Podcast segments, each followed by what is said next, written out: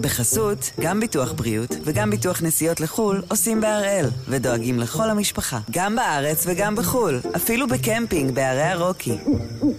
כן, גם שם, כפוף לתנאי הפוליסה וסייגיה ולהנחיות החיתום של החברה. היום יום ראשון, 14 במאי, ואנחנו אחד ביום, מבית N12.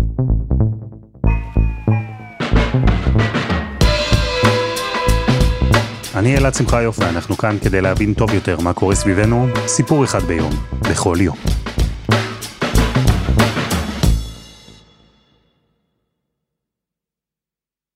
היה לי הריון נפלא עם גוני. ממש תקופה של אה, פריחה כזו, גם אה, העצמה, גם אה, משהו מבפנים כזה של הרגשה מאוד נשית ו- ומלאה ופוריה, ואני ובעלי כזה היינו מאוד מתוכננים, וקנינו את הכל בזמן, והכל היה כזה ממש by the book. אז אני זוכרת את זה כתקופה מאוד טובה. לא היה סימן מקדים, כלום. ההיריון של ליאור דוגה היה נפלא. הלידה עברה בשלום, תינוקת מקסימה ובריאה נולדה, גוני, היה לה בן זוג תומך, משפחה עוזרת, הכל היה ממש בסדר. חוץ מליאור. אני חושבת שמההתחלה הרגשתי לא בסדר, אבל זה היה בגבול ה... אתה יודע, יש אה, כל מיני הגדרות שאומרים לנשים אחרי לידה שזה בסדר להרגיש, אה, שיש עד רמת עצבות מסוימת שמותר לך להרגיש והיא תקינה. אה, אז כל הזמן חשבתי שאני שם, חשבתי שאני ברמת עצבות הזאת שהיא מקובלת ושהיא תעבור כמה שבועות אולי, היו שאמרו חודש, חלק אמרו לי אולי שלושה חודשים עד שכזה התינוקת אה, מתחילה להיכנס לשגרה. אמ, אחרי שבועיים אני לפחות כבר הבנתי שמשהו לא בסדר, אבל לא עשיתי עם זה כלום. המשכתי לבכות לבד, המשכתי לסבול לבד. אני חושבת שלקח לי המון זמן להבין ש... שהלא בסדר שלי הוא לא בסדר. היא ניסתה להסביר, לעצמה בעיקר, שזה בסדר להרגיש לא בסדר. כל הורה טרי, בטח אימא טריה, יודעת שהתקופה הזו אחרי לידה היא כאוטית. אז ליאור המשיכה, אבל הקושי הנפשי שלה גבר והתעצם. הלא בסדר הפך לממש לא בסדר. אני חושבת שהחלק הרציונלי הוא שבאמת אה, החיים משתנים ברגע, החיים שלי כבר לא היו סביבי, הייתי צריכה לדאוג 24 אה, שעות ליצור אחר, אה, לא אוכלת הרבה, לא ישנה הרבה, זה כל הרציונלי, וזה גם מה שכביכול אומרים לך, אוקיי, זה הגיוני שתהיי ככה. אה, מה שלא היה כבר רציונלי, ו... וזה אולי היה צריך לתת לי את הרמזים, אולי לבקש עזרה, זה חוסר אה, תיאבון קיצוני, חוסר הנאה. בעצם לא נהניתי מכלום. אני לא יכולה להגיד, אתה יודע, יש כאלה שאומרים, איך שנולד התינוק, התאהבתי בו, והיה לי כל כך כיף, וכל רגע, לא, נהניתי מכלום, מכלום. גם לא מהרגעים שהייתי מחוץ לבית בלעדיה, ולא מהרגעים שהייתי בתוך הבית איתה. ו- והחלק הכי, הכי משמעותי הוא שהגיע שלב שבו הפסקתי לישון, לגמרי. כאילו לא יכולתי להירדם, גם אם מישהו היה שומר עליה ואני יכולתי ללכת לנוח, וגם בלילות כשהיא כבר ישנה. היא ישנה ואני לא ישנתי, ושם לדעתי, זה גם מה שהתחיל גם לחרפן אותי ברמה, אתה יודע, כשלא ישנים אז, אז אתה באמת מאבד את השפיות. קחי אותי, ליאור, בחזרה לימים ההם. גוני ישנה. לך סוף סוף יש הזדמנות לצבור אנרגיה וגם לישון. את שוכבת במיטה ו... אני לא יודעת אם זה כזה דימוי טוב, זה כמו שדים כאלה שיש בראש, שכל הזמן, אה, כל הזמן היה לי בתוך הראש שכאילו, ש, ש, שלא טוב, שאני לא טובה. אה, הייתי נזכרת בכל מיני רגעים במהלך היום שעשיתי דברים לא טובים איתה. אה, עם זה שבטעות דפקתי לה את הראש בשולחן, ועם זה שאני לא מצליחה להעניק, אה, ומהר מאוד באמת הפסקתי להעניק, ושזאתי אמרה לי שלא שמתי לה גרביים אז קר לה, ושהיא אמרה לי שזה לא בריא ככה וככה, וזה ממש מחשבות טורדניות, אני חושבת שזה נהיה כפייתי, ואז גם זה מתחיל, ברור, אתה מתחיל לחשוב, אני מתחילה לחשוב למה אני לא ישנה, תשני, כי יש לך עוד שעתיים לישון. ואז כזה יש לך עוד שעה וחצי לישון ואת לא ישנה, ואז זה כבר מתחיל להיות כמו גלגל כזה של אה, פשוט המרוץ אחרי השינה. כאילו יש איזה לחץ נורא גדול על לישון. זה המון לחץ של... אה, שאת לא מספיק טובה, ואת, ואולי, ואולי את לא צריכה להיות אימא, אולי זה לא מה ש... שאלוהים ייעד לך, ואולי, ו, ומפה גם מגיעה המחשבה הזאת אה, של אולי עדיף שאני לא אהיה. אה, זה מתגלגל נורא מהר. כלומר? שעדיף לה בלעדיי, שאם אני לא אהיה, אז לא יהיה מי שידפוק לה את הראש שלוש פעמים ביום בשולחן בטעות, ולא יהיה מי שלא יצליח להעניק אותה, למרות שזה נשמע מטומטם. אה, לא יהיה מי שכאילו כל כך יסבול מלשמוע את הבכי שלה, כאילו שאני לא טובה לה, הרגשתי שאני פוגעת בה וגם בבעלי ושעדיף להם בלעדיי. את מתארת מחשבות אובדניות. חד משמעית, בערך מה... אחרי השבועיים הראשונים, כן, בלי הפסקה. לא, אני זוכרת שהלכתי בלילה לבית מרקחת כי היה לה גזים והייתי צריכה לקנות uh, כל מיני תכשירים ו- ואני זוכרת שבדרך הזו רציתי, נורא רציתי לעשות תאונה. Uh, נורא רציתי כאילו להגיע לבית חולים וששנייה לברוח מהכל. Uh, אני חושבת שזה התחיל להיות יותר uh, אמיתי uh, בערך שלושה חודשים, חודשיים וחצי אחרי הלידה. פשוט היה יום אחד שהרגשתי ש, שזהו, שאין לי יותר כוח, וזה היה אחרי כמה לילות של בלי שינה, לגמרי בלי שינה. כאילו, אני אפילו, היום אני לא יכולה לחשוב איך לא ישנתי ארבעה ימים ברציפות, אבל זה מה שהיה. אה, ואז אמרתי, די, כאילו, גם לי עדיף, גם לה עדיף.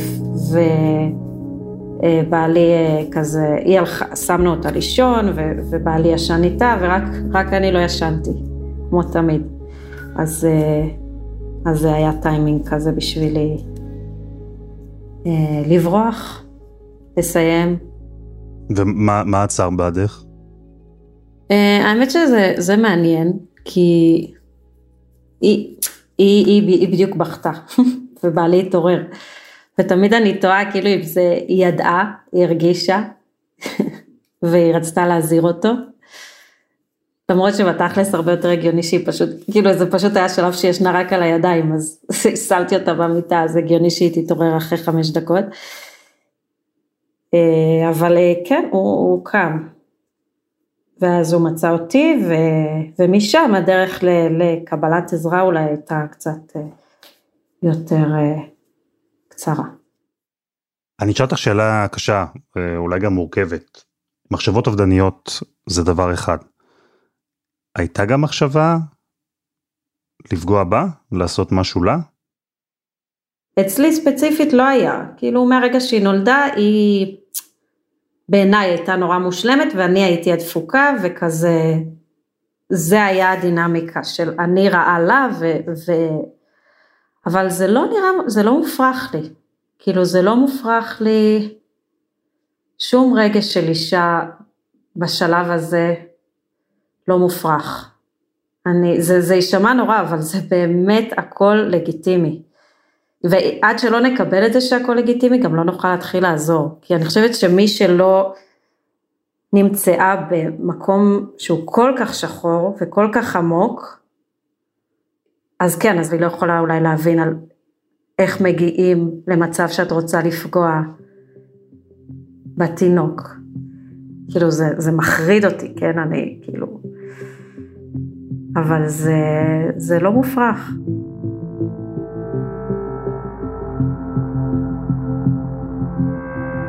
הפעם, אחרי שאימא צעירה ובנה התינוק נמצאו ללא רוח חיים בחיפה, במה שנחקר כרצח והתאבדות, אנחנו עם התופעה שחשוב וצריך לדבר עליה יותר.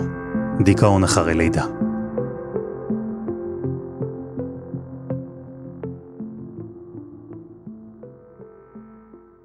יש מחקר, לא מעט מחקר, על דיכאון אחרי לידה. המודעות גדלה, גם ההבנה.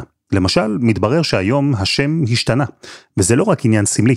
דוקטור רינה בינה, ראש מגמת שיקום ובריאות בבית הספר לעבודה סוציאלית באוניברסיטת בר אילן, הסבירה לנו שהשם החדש מלמד גם על ראייה חדשה של התופעה. אנחנו מדברים על דיכאון אחרי לידה, אבל אנחנו כבר גם במחקר וגם בקליניקה כבר עברנו למשהו קצת יותר נרחב. היום המונח הוא אה, בריאות נפש סאב-לידתית. אנחנו מדברים על התקופה מתחילת ההיריון ועד שנה אחרי לידה, והתקופה הזאת היא התקופה שבה האישה נמצאת בסיכון הכי גבוה בחייה, אה, בעצם אה, אה, להתמודד עם איזשהו קושי רגשי משמעותי. התופעה הזו של דיכאון אחרי לידה, לפי המחקרים, היא מתרחשת אצל בין 10 ל-20 אחוזים מהאימהות הטריות. התסמינים הם טריקים, כי מדברים למשל על עייפות, על חוסר יכולת לישון, על עיבוד עניין בדברים, על כאבי ראש או ירידה קיצונית במשקל. ואם יצא לכם להיות תורים טריים, אתם תדעו שכל אלה קורים ממילא בשלב הראשון שאחרי הלידה. אבל בכל זאת, יש כאן הבדלים. אחרי לידה יש שינויים הורמונליים, ובאמת נכון שיש עליות וירידות במצב הרוח, אז זה באמת טבעי, ו- וגם מדברים על זה, שיש אה, יש קודם כל מה שנקרא דכדוך אחרי לידה, שזה בערך 80 אחוז מהנשים חוות אותו, אוקיי? אה, שינויים במצבי הרוח, עצבות, שמחה, אני לא מצליחה להשתלט על הרגשות שלי. זה טבעי בחודש הראשון אחרי לידה. זה נקרא דכדוך אחרי לידה, מה שנקרא ה blues, ה baby blues. דיכאון אחרי לידה רק מתחיל חודש, שישה שבועות אחרי לידה, רק אז הוא יתחיל, אוקיי? אז אם אנחנו מדברים פה על עצבות, עיבוד עניין בדברים, היעדר הנאה, קושי להיקשר לתינוק, ואנחנו מדברים על, זה כבר אישה, היא נמצאת חודשיים אחרי לידה, שלושה חודשים אחרי לידה, והיא מדווחת על זה שזה כבר כמה וכמה שבועות ברצף, זה כבר מדליק נורה אדומה. זה כבר לא התרגלות סטנדרטית לתקופה של אחרי לידה. אם אישה חווה את הדברים האלה אפילו שבועיים ברצף, זה כבר מדליק טיפה נורה אדומה. שווה לדבר עם מישהו. שני אלמנטים ששווה לשים לב אליהם כשמאבחנים דיכאון אחרי לידה, הם הזמן והעוצמה. הדכדוך הזה, שרוב האימהות הטריות יחוו, יתחלף אצל חלקן בדיכאון. מתי זה יקרה? למי זה יקרה? למה זה קורה? כל אלה עדיין לא לגמרי ברורים. אז קודם כל זו שאלה מאוד טובה, כי אם היינו יודעים מה הגורם, אז יכולנו למנוע את זה, לא?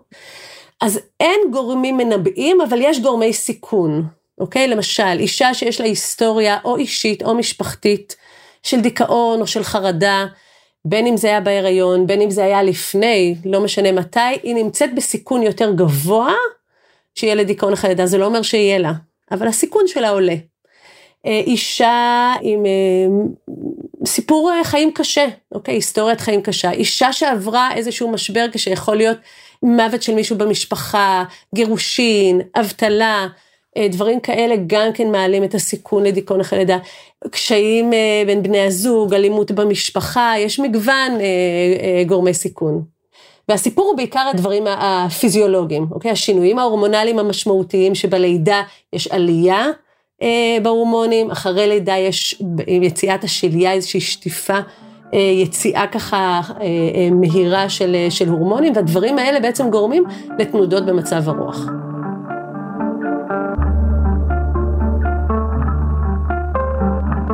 חסות אחת וממש מיד חוזרים.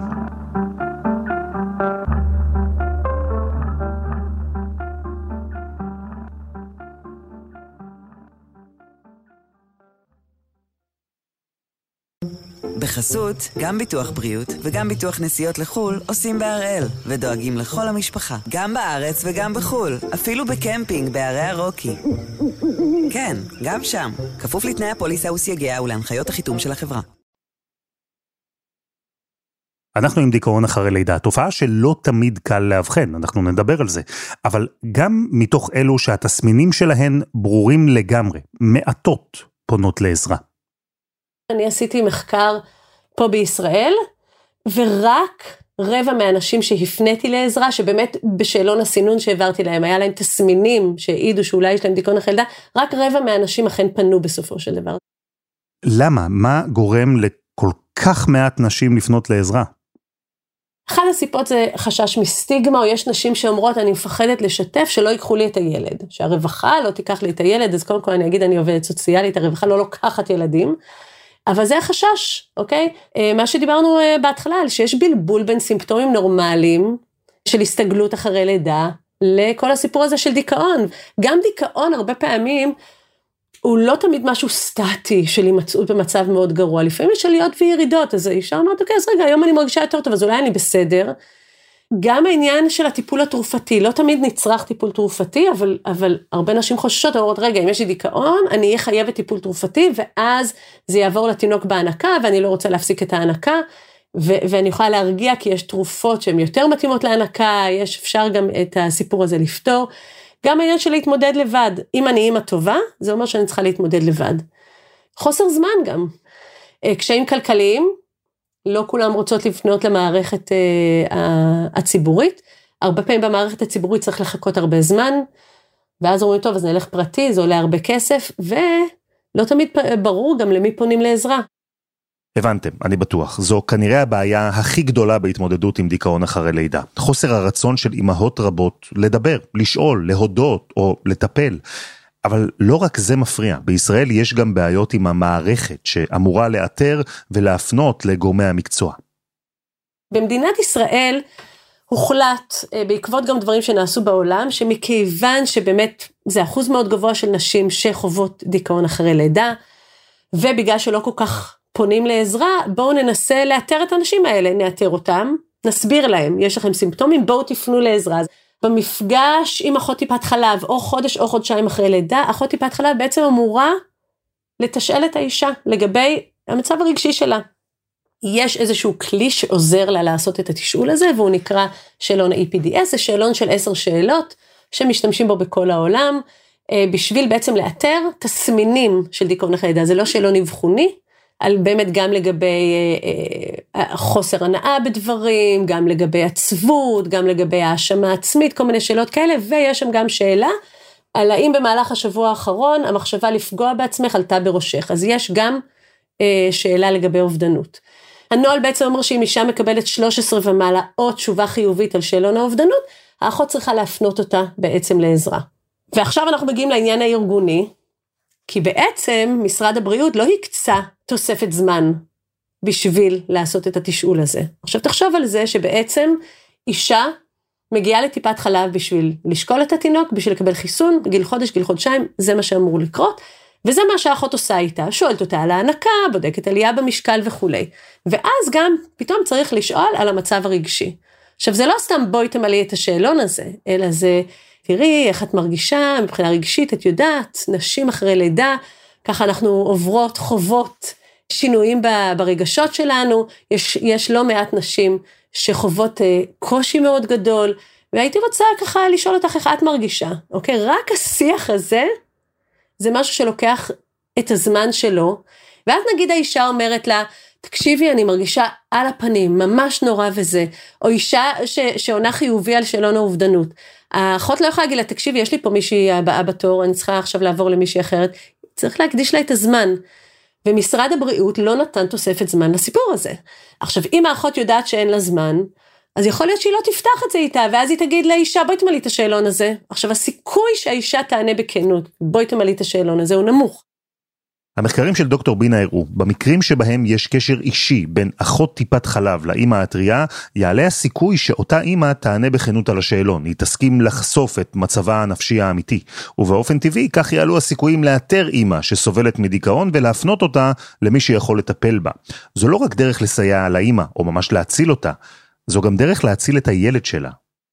כשאנחנו מדברים על דיכאון אחרי לידה, אנחנו מדברים פה על סיכון לתינוק, אני לא יודעת מי יודע, אבל, אבל אישה שמתמודדת עם דיכאון אחרי לידה, הסיכון לתינוק שלה עולה מבחינת אה, התפתחות, עיכוב התפתחותי, גם מבחינה פיזית, גם מבחינה קוגנטיבית, גם מבחינה התנהגותית.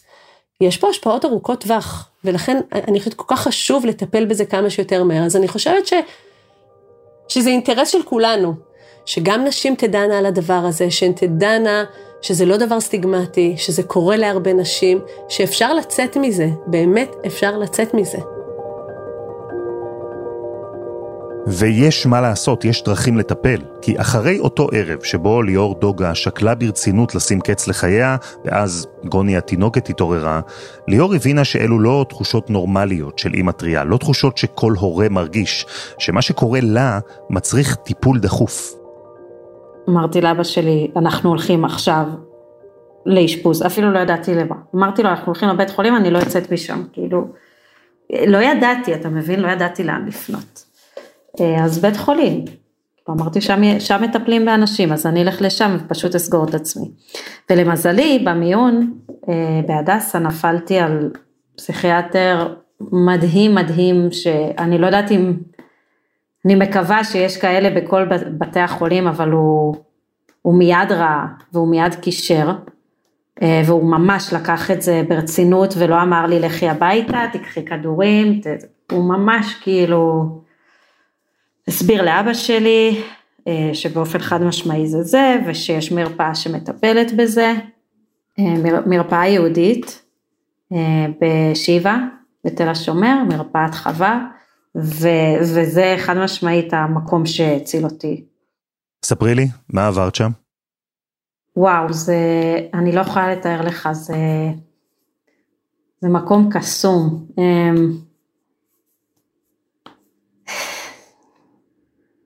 האמת שהגעתי זה היה אה, קצת שוק, כי אתה נכנס וזה מרפאה פסיכיאטרית, אז אה, אתה כזה, מה, אני אומרת, אני בן אדם נורמלי, כאילו, אני לא צריכה להיות פה, אף פעם גם לא הייתי במשהו כזה. אה, אז זה היה קצת מפחיד, אבל המנהלת, אה, דוקטור בר, היא המנהלת של המקום והמייסדת גם, היא אמרה לי, תני לזה עוד כמה ימים. ו, וגיליתי שזה היה ממש אה, בדיוק מה שהייתי צריכה. המרפאה היום היא באשפוז יום, שזה אומר שמגיעים בבוקר, הולכים אחר הצהריים, מגיעים בבוקר שאחרי. היום עצמו מורכב גם מטיפולים קבוצתיים, שיחתיים בעיקר, גם uh, טיפולים uh, אישיים, לכל אימא שם יש uh, כזה פסיכולוגית אישית. יש גם כל מיני תרפיות כאלה, שיעורים במוזיקה ובתנועה, והעיקר העיקר, וזה הדגש גם, זה מה ששונה ממרפאות אחרות, זה הטיפול הדיאדי. שזה טיפול בעצם שהוא בין, uh, בין האימא לילד, לתינוק, לחבר ביניהם, אולי אה, כזה להקל בדברים שלפני כן נראו מאוד קשים. אה, לי נגיד היה מאוד מאוד קשה עם ההרדמות, וכזה עזרו לי עם כל מיני שיטות הרדמה. הייתה מישהי שממש פחדה להחזיק את התינוק על הידיים, פחדה פיזית שהוא יהיה לה על הידיים כדי שלא יקרה לו משהו. אז זה מקום שמלמד אותך, מלמד אותך להיות אימא. כמובן שהחלק הכי חשוב, והאמת ששווה גם להזכיר את זה, זה העניין התרופתי. אה, מקבלים כדורים, דוקטור בר מאמינה שזו תרופה שצריך אותה, וכמובן במעקב פסיכיאטרי והכל, ומדובר בבית חולים, אבל זה לא מילה גסה שם, ולא צריך לפחד מזה, ואני יכולה להגיד שלכדורים היה חלק מאוד מאוד גדול בהחלמה שלי. שלושה חודשים ליאור טופלה במרפאה, יחד עם עוד אמהות כמותה שסבלו מדיכאון אחרי לידה. כל אחת מהן חוותה את הדיכאון שלה אחרת, אבל יחד איתן ליאור השתפרה, החלימה. וואי, ממש. יצאתי אימא, אני, אני לא בטוחה שלפני כן הייתי אימא. אה, וגם יצאתי אישה אחרת, אני חושבת. אני, אני לא אותה אישה שהייתי לפני.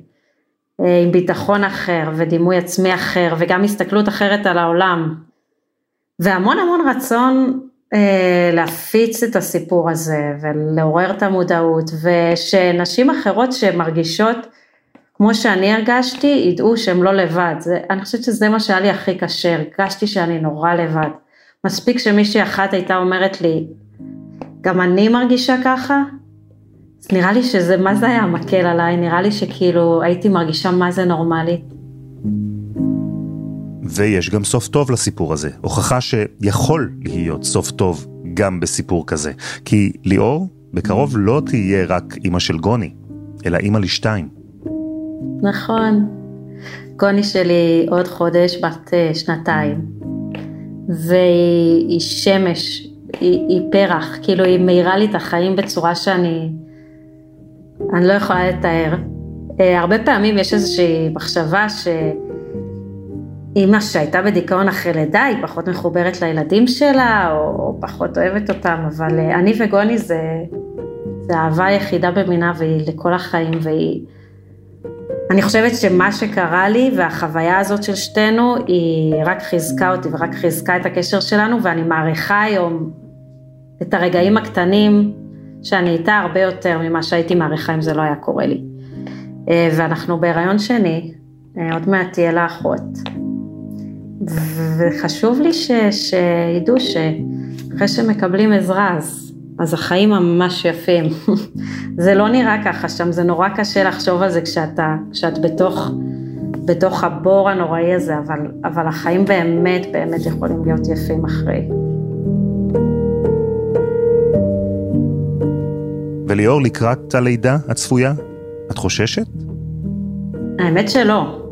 אני לא יודעת אם אני כאילו אה, חסרת אחריות שאני לא חוששת, אבל אני מרגישה שעברתי כל כך הרבה, ושיש לי סל כלים כזה גדול עוד מאז המרפאה, אה, אז לא, אני הרבה יותר בטוחה בעצמי, ואני גם מזכירה לעצמי שפשוט, אם יהיה צריך, אז אני אבקש עזרה הפעם, הרבה יותר מוקדם.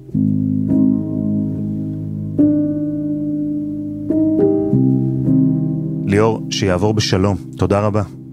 תודה רבה אלעד ותודה שהזמנתם אותי. ותודה לדוקטור רינה בינה.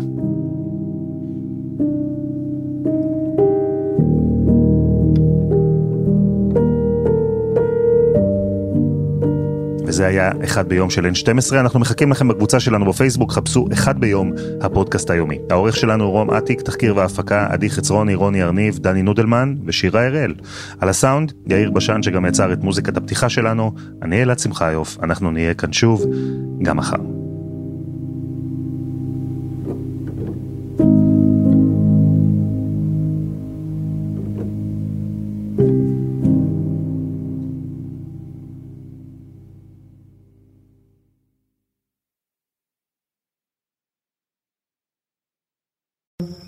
בחסות, גם ביטוח בריאות וגם ביטוח נסיעות לחו"ל עושים בהראל, ודואגים לכל המשפחה, גם בארץ וגם בחו"ל, אפילו בקמפינג בערי הרוקי. כן, גם שם, כפוף לתנאי הפוליסה וסייגיה ולהנחיות החיתום של החברה.